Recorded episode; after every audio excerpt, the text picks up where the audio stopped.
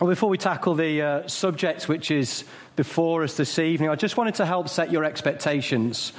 We've got about thirty to thirty-five minutes, which isn't long to deal with what is a fairly weighty subject and one that has significant pastoral implications. So I wanted to just say two things by way of introduction. Firstly, I've put together a fairly extensive resource list, which will be available at the end.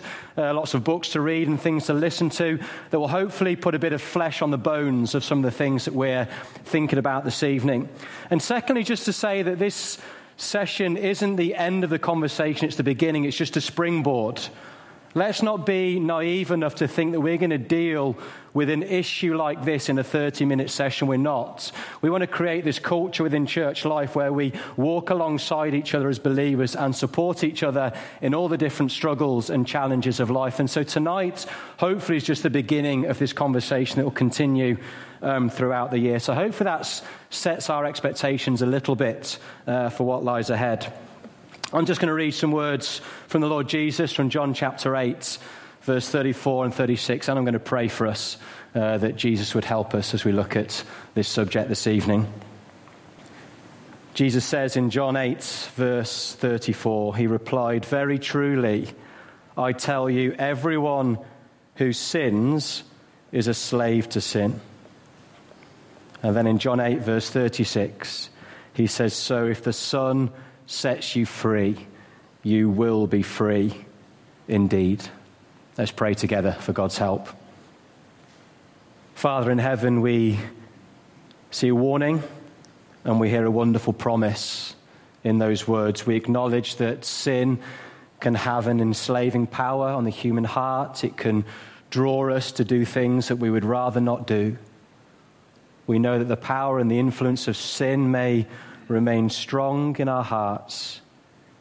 Yet, Lord Jesus, we hear that wonderful promise from your own lips that if the Son sets you free, you will be free indeed. We pray, Lord Jesus, that as we look at this subject this evening, which for many will have an enslaving impact in their life, it will be holding them. It will be on their mind so much of the day. We pray that the liberating power and the truth of the gospel will be known and experienced in their lives and indeed our own lives as we battle in a whole host of different ways in this world of sin. So would we know that wonderful forgiveness? Would we know that wonderful freedom? And would we know that wonderful fulfillment that comes in trusting the Lord Jesus? So help us, Lord. Give us ears to hear this evening. In the heat of tonight, give us minds that are attentive and will apply ourselves to this subject, and hearts that will be lifted by the promises within your word. And we pray all this for Jesus' sake. Amen. Well, I think it's fair to say that the that pornography in its different guises has been in the world ever since the fall of mankind in Genesis chapter three. But in the last twenty years, we've seen an explosion in both the amount of material and the numbers of people accessing that material. The porn industry as a financial beast, as a financial entity, is now bigger than Microsoft, Google, eBay, Amazon, Yahoo, and Apple combined.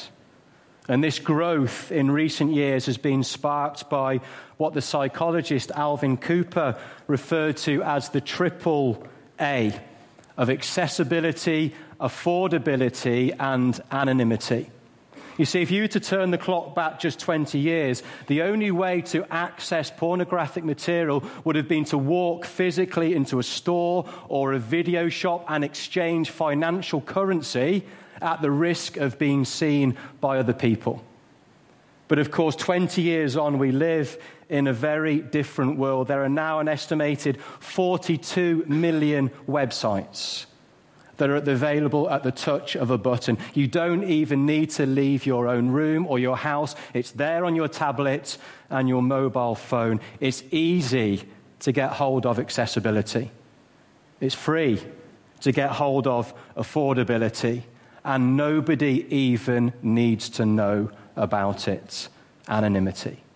The human heart, of course, in all those years has not changed. But what has changed is the availability of the material that is out there. Here's a few stats that may or may not shock you.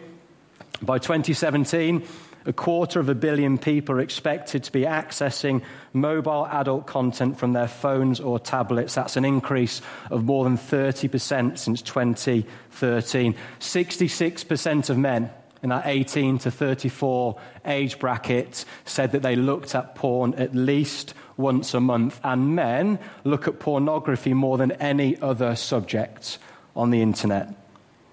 But if we were to think that this was just an issue and a struggle for men, then we'd be very wrong, because it's an increasing issue for women as well. According to a study published in the Journal of Adolescent Research, forty-nine percent of young adult women agree that viewing pornography is an acceptable way of expressing one's sexuality. And about one in five women, that's eighteen percent, apparently use the internet for sexual purposes every single week. And that goes hand in hand with the growing demand for fantasy novels such as the Fifty Shades of Grey series that became a number one bestseller in both the U K and the U S. It is a series of books that glamorizes sexual control and manipulation and seduction. You see, whether we're looking at images in a magazine or, or something on the television, or whether we're reading stuff that transports us in our mind to another world and sends us to an unhealthy place, we've got to accept that this is both an issue for men and for women. And if we were to think it was just an issue out there in the world, but hadn't encroached into the life and people of the church, then we would be wrongly again.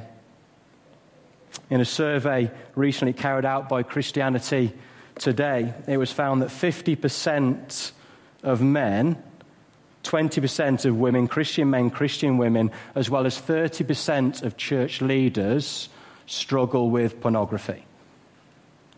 Let me say those stats again. fifty percent of Christian men, twenty percent of Christian women, and thirty percent of church leaders admitted to struggling with pornography. They're pretty frightening statistics, aren't they? Especially when you apply them to a room like this. Now, of course, I don't know whether they're a fair reflection of what is here this evening. Maybe, maybe not. But what they certainly do suggest is that this has been, or currently is, or will be a significant issue for many people in the room, hence the importance of thinking biblically and practically about this subject this evening.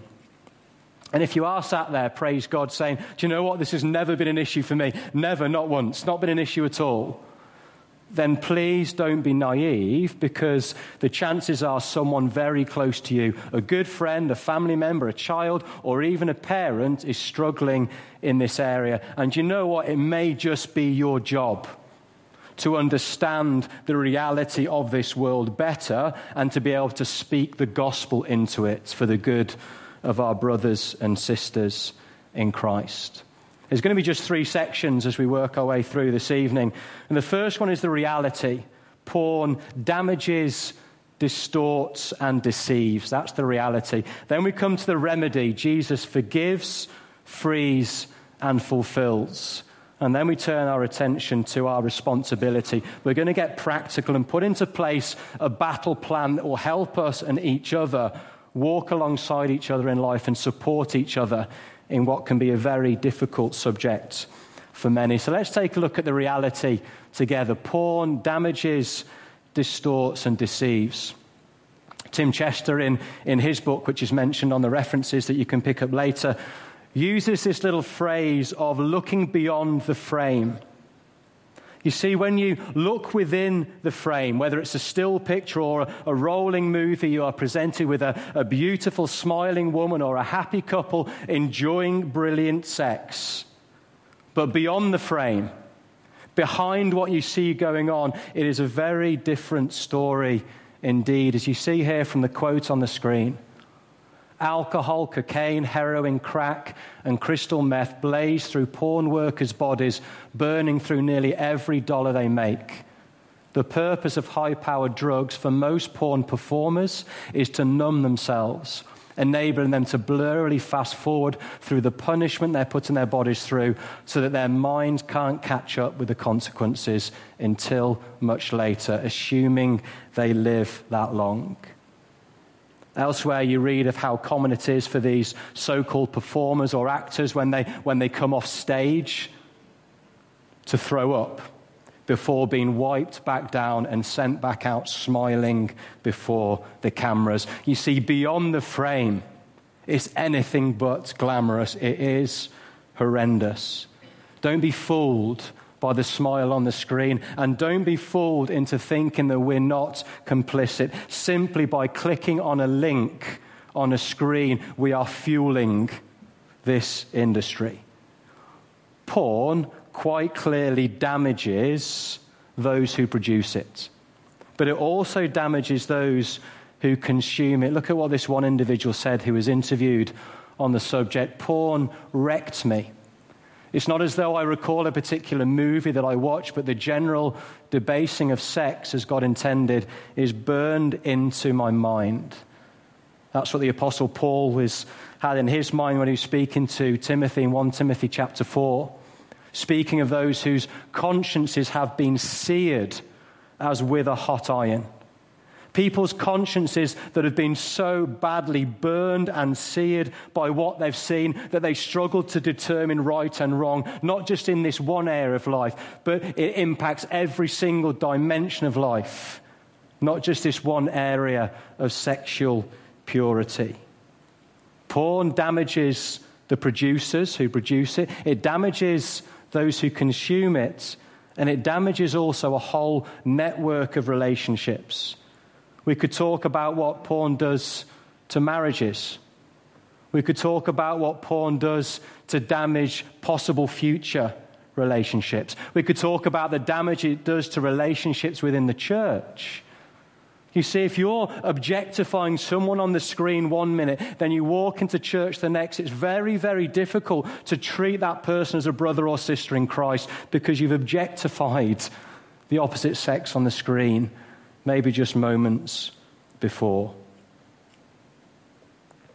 Porn has a disintegrating effect on all these different myriad of relationships, and there's a lot more that could be said, but maybe most significantly, porn damages our relationship with God. Do you remember what the first thing was that Adam and Eve did when they sinned against God in Eden? You remember what they did? What did they do? They hid, didn't they? In shame. They hid from each other and they hid from God. You see, when individuals are caught up in pornography, like any other sin, the natural instinct then is to hide from God. People stop praying. They stop reading their Bible. They stop living in loving accountability relationships for fear of being exposed. And that's a very dangerous place to be in. As one individual commented on the subject, it made me feel like not approaching God for a while. I know my justified status before God doesn't change, but it's difficult to be in touch with that truth experientially if you find yourself continually indulging in the things that you know He hates. Porn damages. And it damages people physically, it damages them emotionally, it damages them relationally, and it damages them spiritually. But it doesn't only damage people, it also distorts God's good design for sex. You see, porn encourages people to view other people as objects. As Tim Chester again says in his book, we are king consumer, clicking through the web pages until we find the product that meets our specification. What a horrible word that is, product. To speak of a human being, you see, porn totally dehumanizes a person. Just a body on a screen or a lump of meat to be drooled over for your own satisfaction. This could not be further from God's magnificent, majestic, and grand design for sex, which is to be enjoyed within the committed, lasting covenant relationship between a man and a woman. It's Tim Chester goes on to say, real sex, as God intended, is the celebration and climax, quite literally, of a relationship. It's part of a package that includes talking together, sharing together, deciding together, crying together, working together, laughing together, and forgiving each other. You see, sex isn't primarily recreational for me to pick up and put down as I will. It's relational. It is committed. It's binding between two people. It's not about self-gratifying. It's about self-giving. It's not what I can get from somebody or something. It's what I can give to somebody else within the context of that loving, committed relationship, which is why porn totally demeans and distorts God's good design for sex, because it rips it right out of its rightful context, its moorings, if you like, in God's covenant love. Porn damages people, it distorts God's good design for sex, and it also deceives. To deceive, you see there on the screen, is to make things appear what they are not. That's what deception is, to make things appear what they are not. And you see there on the screen a little picture of a motor, a little V W Golf, two thousand seven reg, I think. And as someone doesn't know a lot about cars and probably wouldn't check over a car if I bought it, I'd look at a picture like that and think, that's a pretty tidy little motor. I'll take that. It's all right, V W, faithful, reliable little car, no problem. The reality, of course, is very different. That picture on the screen is actually two write-offs that have been welded together. It's basically two cars that have been in serious accidents, botched together to make something that looks safe and reliable. So you look at that and you think, oh, yeah, that's fine, I'll have one of those. But, of course, the reality is very different. What you see is not always what you get. Deception can be a very dangerous thing. And Satan, of course, is the king of deception, isn't he? It's what we've been thinking about in the spiritual battle series that we just finished last week. Back in Genesis chapter three, God made the perfect world, a good world, a world for God's people to enjoy, and there was nothing that they did not want. It was all there for them. But Satan, of course, wanders into God's beautiful and perfect creation, and he says to Adam and Eve that God is keeping something good from you. There's something else to be had that God is keeping from you. Something better that God does not want you to have. And sadly, Adam and Eve listened to that lie, and we've been reaping the consequences ever since. Have a look at Genesis three, verse thirteen. Then the Lord God said to the woman, "What is this you have done?" The woman said, "The serpent deceived me, and I ate." Why did they eat? They ate because they were deceived.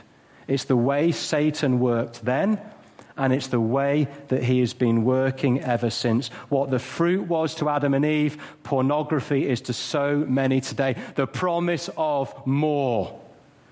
It promises so, so much, but delivers so little. As one author said, porn promises big time but fails to deliver every time. It promises intimacy, comfort and relief. It delivers loneliness, pain and guilt. Here's the point: sin will not satisfy. Porn will not bring lasting pleasure. It's a lie. It is a downright lie. It is the great deceptive work of Satan. Yes, it might bring a fleeting moment of exhilaration, but it will leave people's heart feeling hollow and empty, ripped in two, torn with guilt, lonely and in despair. It is the great deceptive work of Satan. And so next time your hand is hovering unhelpfully over a mouse, or next time you're channel flicking late at night, or next time maybe you're just skimming through that woman's magazine, you come across one of those naughty stories in there, then please remember the truth that it's a deception. It will not satisfy and it will not bring lasting pleasure. Porn damages, distorts and deceives. And that's the reality, and we could talk for a lot longer. And as I look out, faces are glum, and they should be, because porn is a very destructive thing, which is why Paul in First Corinthians six verse eighteen says, flee.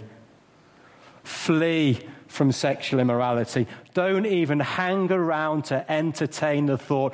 Get your trainers on and run. Run. And where do you run to? You run to Christ. Because in Christ there is forgiveness. In Christ there is freedom. In Christ there is fullness of life. Jesus forgives, frees, and fulfills. You see, for many, this ongoing battle with porn leads to a sense of private shame and despair. Could I say, if that is you, or if you know somebody that's in that position, then real, lasting change is possible. Because Jesus is real and his forgiveness is real.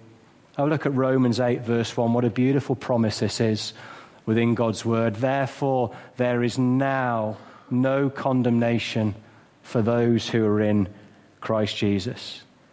Do you see that little word that I've underlined that is often missed? Right now.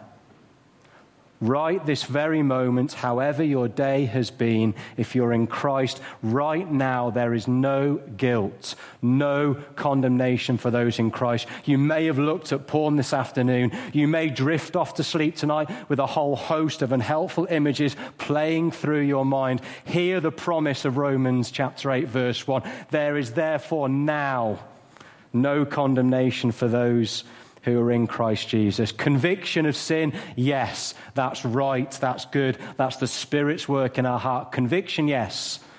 Condemnation, no. Why? Because the Lord Jesus Christ has died for our sin, past, present, and future. Have a look at two Corinthians five, verse twenty-one. God made him who had no sin to be sin for us, so that in him we might, might become the righteousness of God. Jesus, who was without sin, the only sexually pure human being that has ever lived without any sin, Jesus became sin, took upon sin on his own shoulders for us, so that in him we might become the righteousness of God. Now hear this next line, because it might be rough to your ears, but it's reality, because this is what the cross does. On the cross, Jesus Christ was treated as a porn user and abuser, because the sin of the redeemed was laid upon the shoulders of the Lord Jesus. Every sin, all of our sin, sexual sin, the whole lot, past, present, and future, laid to the account of the Lord Jesus, that he might die in our place to bring us perfect forgiveness. My sin, not in part, yeah? Not in part, not a bit of my sin, not everything but my sexual sin. My sin, not in part, but the whole, all of it, laid to the cross, and I bear it no more. Oh, it is well, it is well with my soul, when we understand the wonder of what the Lord Jesus Christ did at the cross for us and for our sin. Jesus forgives wonderfully, and he frees fully. You see, we don't only need freedom from the guilt of sin, from condemnation. We need freedom also from the grip of sin. And wonderfully, the gospel provides both. Have a look at this little verse here, and on the back of Peter's Pentecost sermon in Acts two, verse thirty-eight.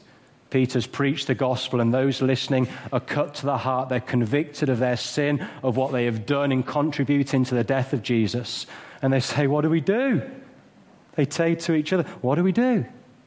Peter replied, repent and be baptized, every one of you, in the name of Jesus Christ, for the forgiveness of your sins, and you will receive the gift of the Holy Spirit.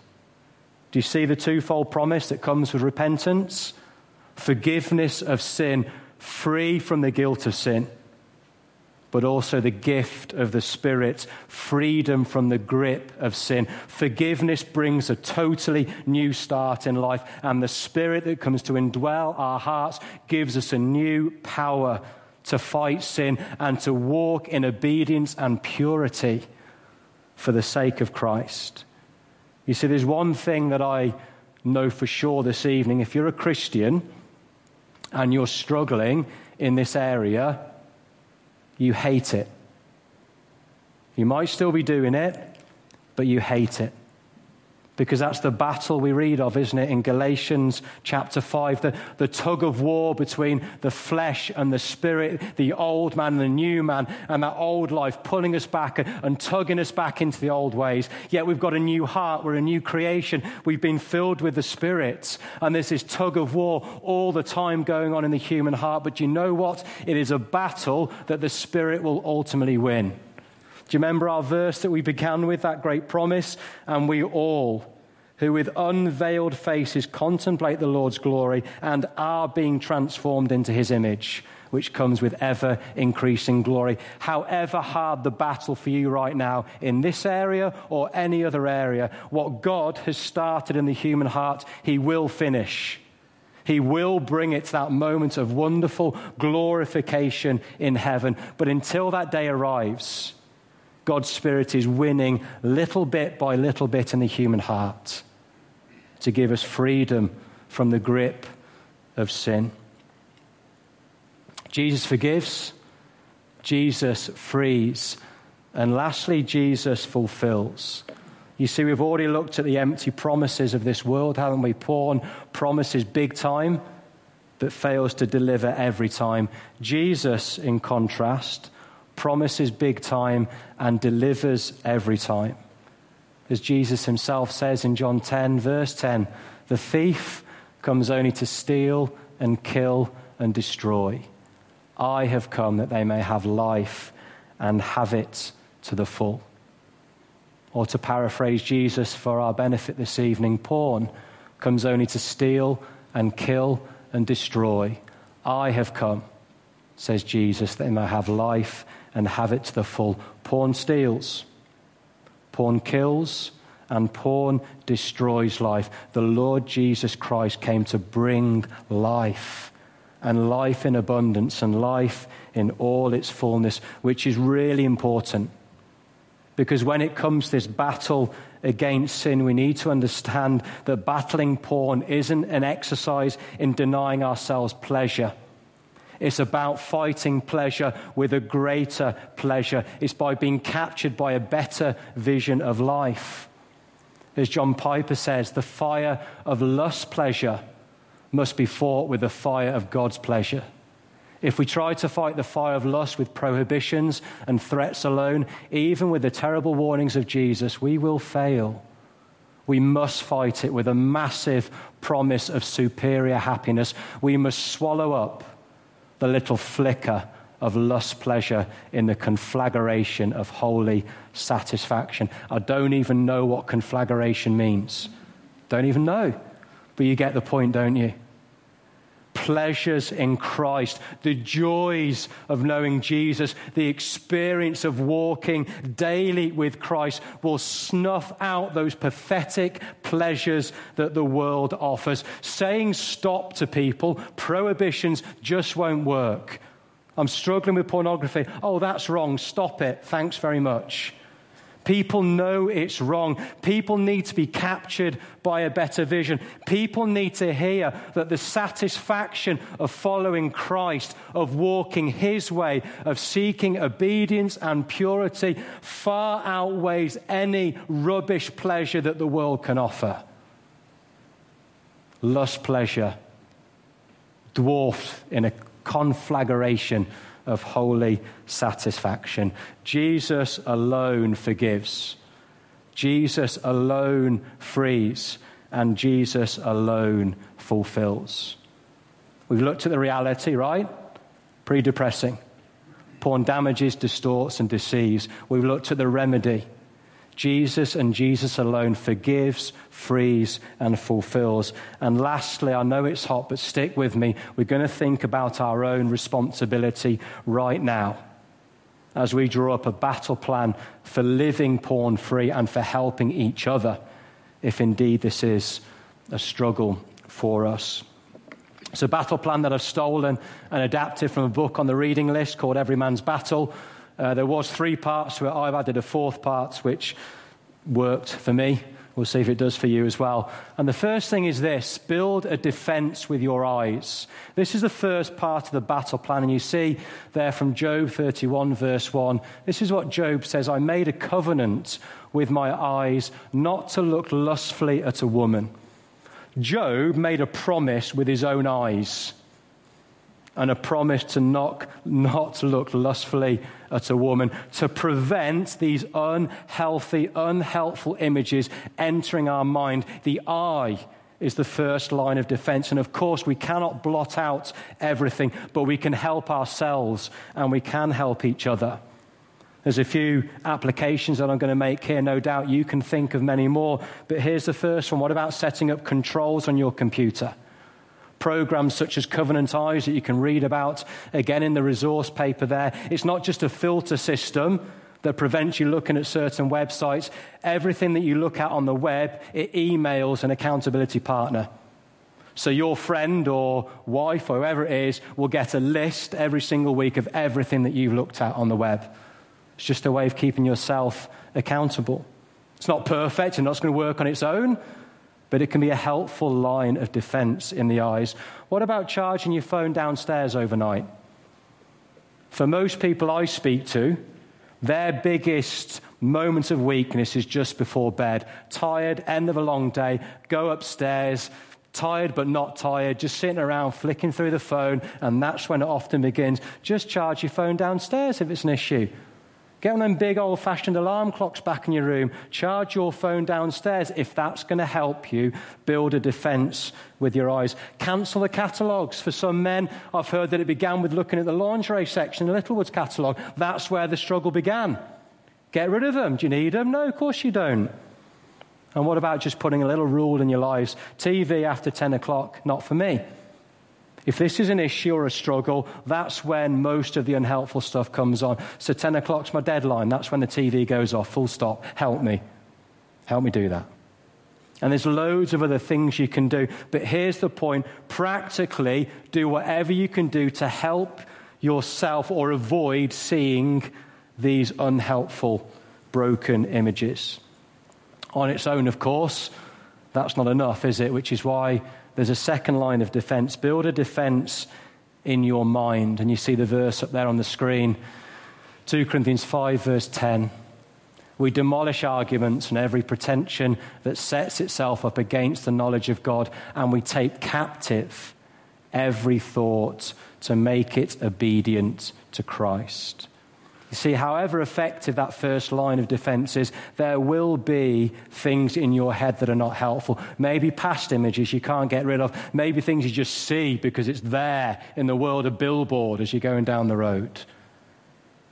But what we need to do then, says the Apostle Paul, is take captive that thought that's in our mind and make it obedient to Christ. that is, don't ponder that thought. Don't let it run wild in your head. The mind, you see, is the watchman for the soul. If our mind is not on guard, if our mind is not alert, if our mind is not watchful, then our soul is in trouble. You've no doubt heard the phrase, you are what you eat. Yeah? You've heard that phrase often spoken of physically. I, if I eat rubbish food, if I eat McDonald's three meals a day for the next three months, I will become a physically unhealthy specimen. I am what I eat. It's the same spiritually. If I feed my mind with unhealthy thoughts, if I think about those things, I become more like those things. It's the same spiritually. So what do we do? We starve our mind of those sinful thoughts by filling it with the glory of God and the wonder of His grace. Set your minds on things above, right? Where Christ is seated at the right hand of God. Think about the glory of the world to come. Think about the majesty of the cross. Ponder these things. Meditate upon the riches and the wonders of God's word, because as you do, these glories will begin to extinguish those other sinful thoughts that are running through our minds. Build a defense in your eyes. Build a defense in your mind. Romans twelve, verse two, be transformed by the renewing of your mind. That's where the battle often begins. And then thirdly, build a defense in your hearts. For from within, says Jesus, out of a person's heart come evil thoughts, sexual immorality, theft, murder, adultery, greed, malice, deceit, lewdness, envy, slander, arrogance, and folly. All these evils come from where? Inside a person, and make them unclean. We often talk about the problem out there in the world, oh, it's just everywhere, I can't escape it. Jesus actually says, look a little closer to home, because the real problem is in here. It's in the human heart, which is why we need to learn to wrestle not just with our behaviors, but with our hearts. John Piper, in one of his books, again mentioned on the, the resource list, poses this little quandary. He says, how can the Christian life be both a battle and a rest? Because it is, right? The Christian life is a battle, the Bible tells me, and the Christian life is a rest. How can that be so? And Piper says, the greatest battle in the Christian life is to rest in the right place. It's to throw your hands up in the air and say, I cannot win this battle on my own. That's my great battle. To collapse my confidence into Christ and say, he alone, by the work of his Spirit in my heart, can win this battle for me. And that's my greatest battle against my pride, thinking I can do it myself. The greatest battle is to rest in the right place, to run to Jesus daily, right? In prayer. That is what we need to do first and foremost. That's where the battle in our heart is won, to flee to Jesus and pray for his help. Build a defense with your eyes, a defense in your mind, a defense in your heart, and lastly, build a defense with each other. This is where we finish our time this evening. God has not designed us to live the Christian life on our own. We need the help of each other, not just in this battle, but in every battle we face as Christians. Have a look at Galatians chapter six, verse two. Carry each other's burdens, and in this way you will fulfill the law of Christ. I wonder, as a church, are we ready and are we willing to carry those burdens with each other and to walk through these challenges of life with each other? Because to be vulnerable like that requires both a culture of grace and a culture of confrontation. We need to be full of grace and empathy and care and gentleness, but we also need to look each other in the eye from time to time and ask each other as brothers and sisters in Christ the hard questions of life, because there are battles that are unexposed in the heart that we are walking through life with on our own. We need each other, and we need the help of the church. As Martin Luther once said, you can't stop birds flying over your head, but you can stop them nesting in your hair. Sinful thoughts everywhere. We can help each other stop those sinful thoughts nesting in our hair by loving, open, vulnerable accountability with each other. I know that's a lot to take in, and there's a lot of battles to be fought until that day we stand in glory, face to face with the Lord Jesus. And on that day, the battles will be no more. But until that day arrives, then we do need the help of each other and ultimately the help of the Lord Jesus. So I do hope that's been helpful for you. I know it's been a long one. I know it's hot and sweating. You're all there fanning your faces. Um, what we're going to do is we're going to sing, and then we're going to spend some time praying into these things, and then we're going to sing again to finish. But the song we're going to sing first is Boldly I Approach, and it speaks of being able to come confidently before the throne of God because of that forgiving work of the Lord Jesus. And there is a little, a little verse or chorus towards the end of this song that says, this is the art of celebration, knowing we're free from condemnation. That's what we looked at in Romans eight, verse one. One of the great sources of joy, causes of joy and celebration in the human heart, is to know that we are free from condemnation because of the work of Jesus. So let's stand together and sing Boldly I Approach.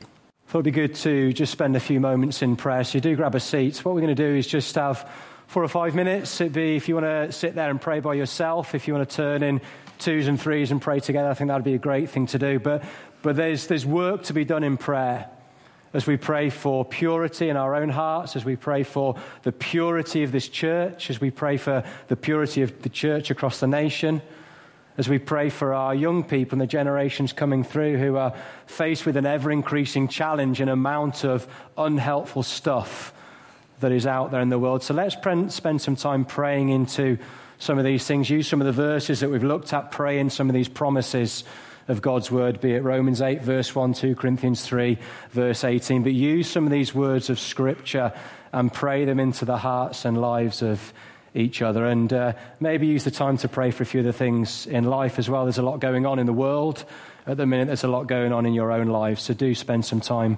praying for purity in this area of sexual purity, and pray for any other thing that comes into your mind as well. So let's go for four or five minutes, then we're going to close by singing again together. So let's let's turn to the Lord in prayer. Just before we do uh, sing our last song together, like I said at the beginning, hopefully this is the beginning of the conversation and not the end. So do pick up one of the um, little things on the door on the way out, just some resources to continue to read into and think about. If you'd like any more direction that's not there on the sheet, then just come and come and ask, and I can maybe point you in the direction of a resource that will be helpful for you. But let's remember that a thirty-minute session, we've got to be honest with our hearts, a thirty-minute session is not going to deal with this issue fully.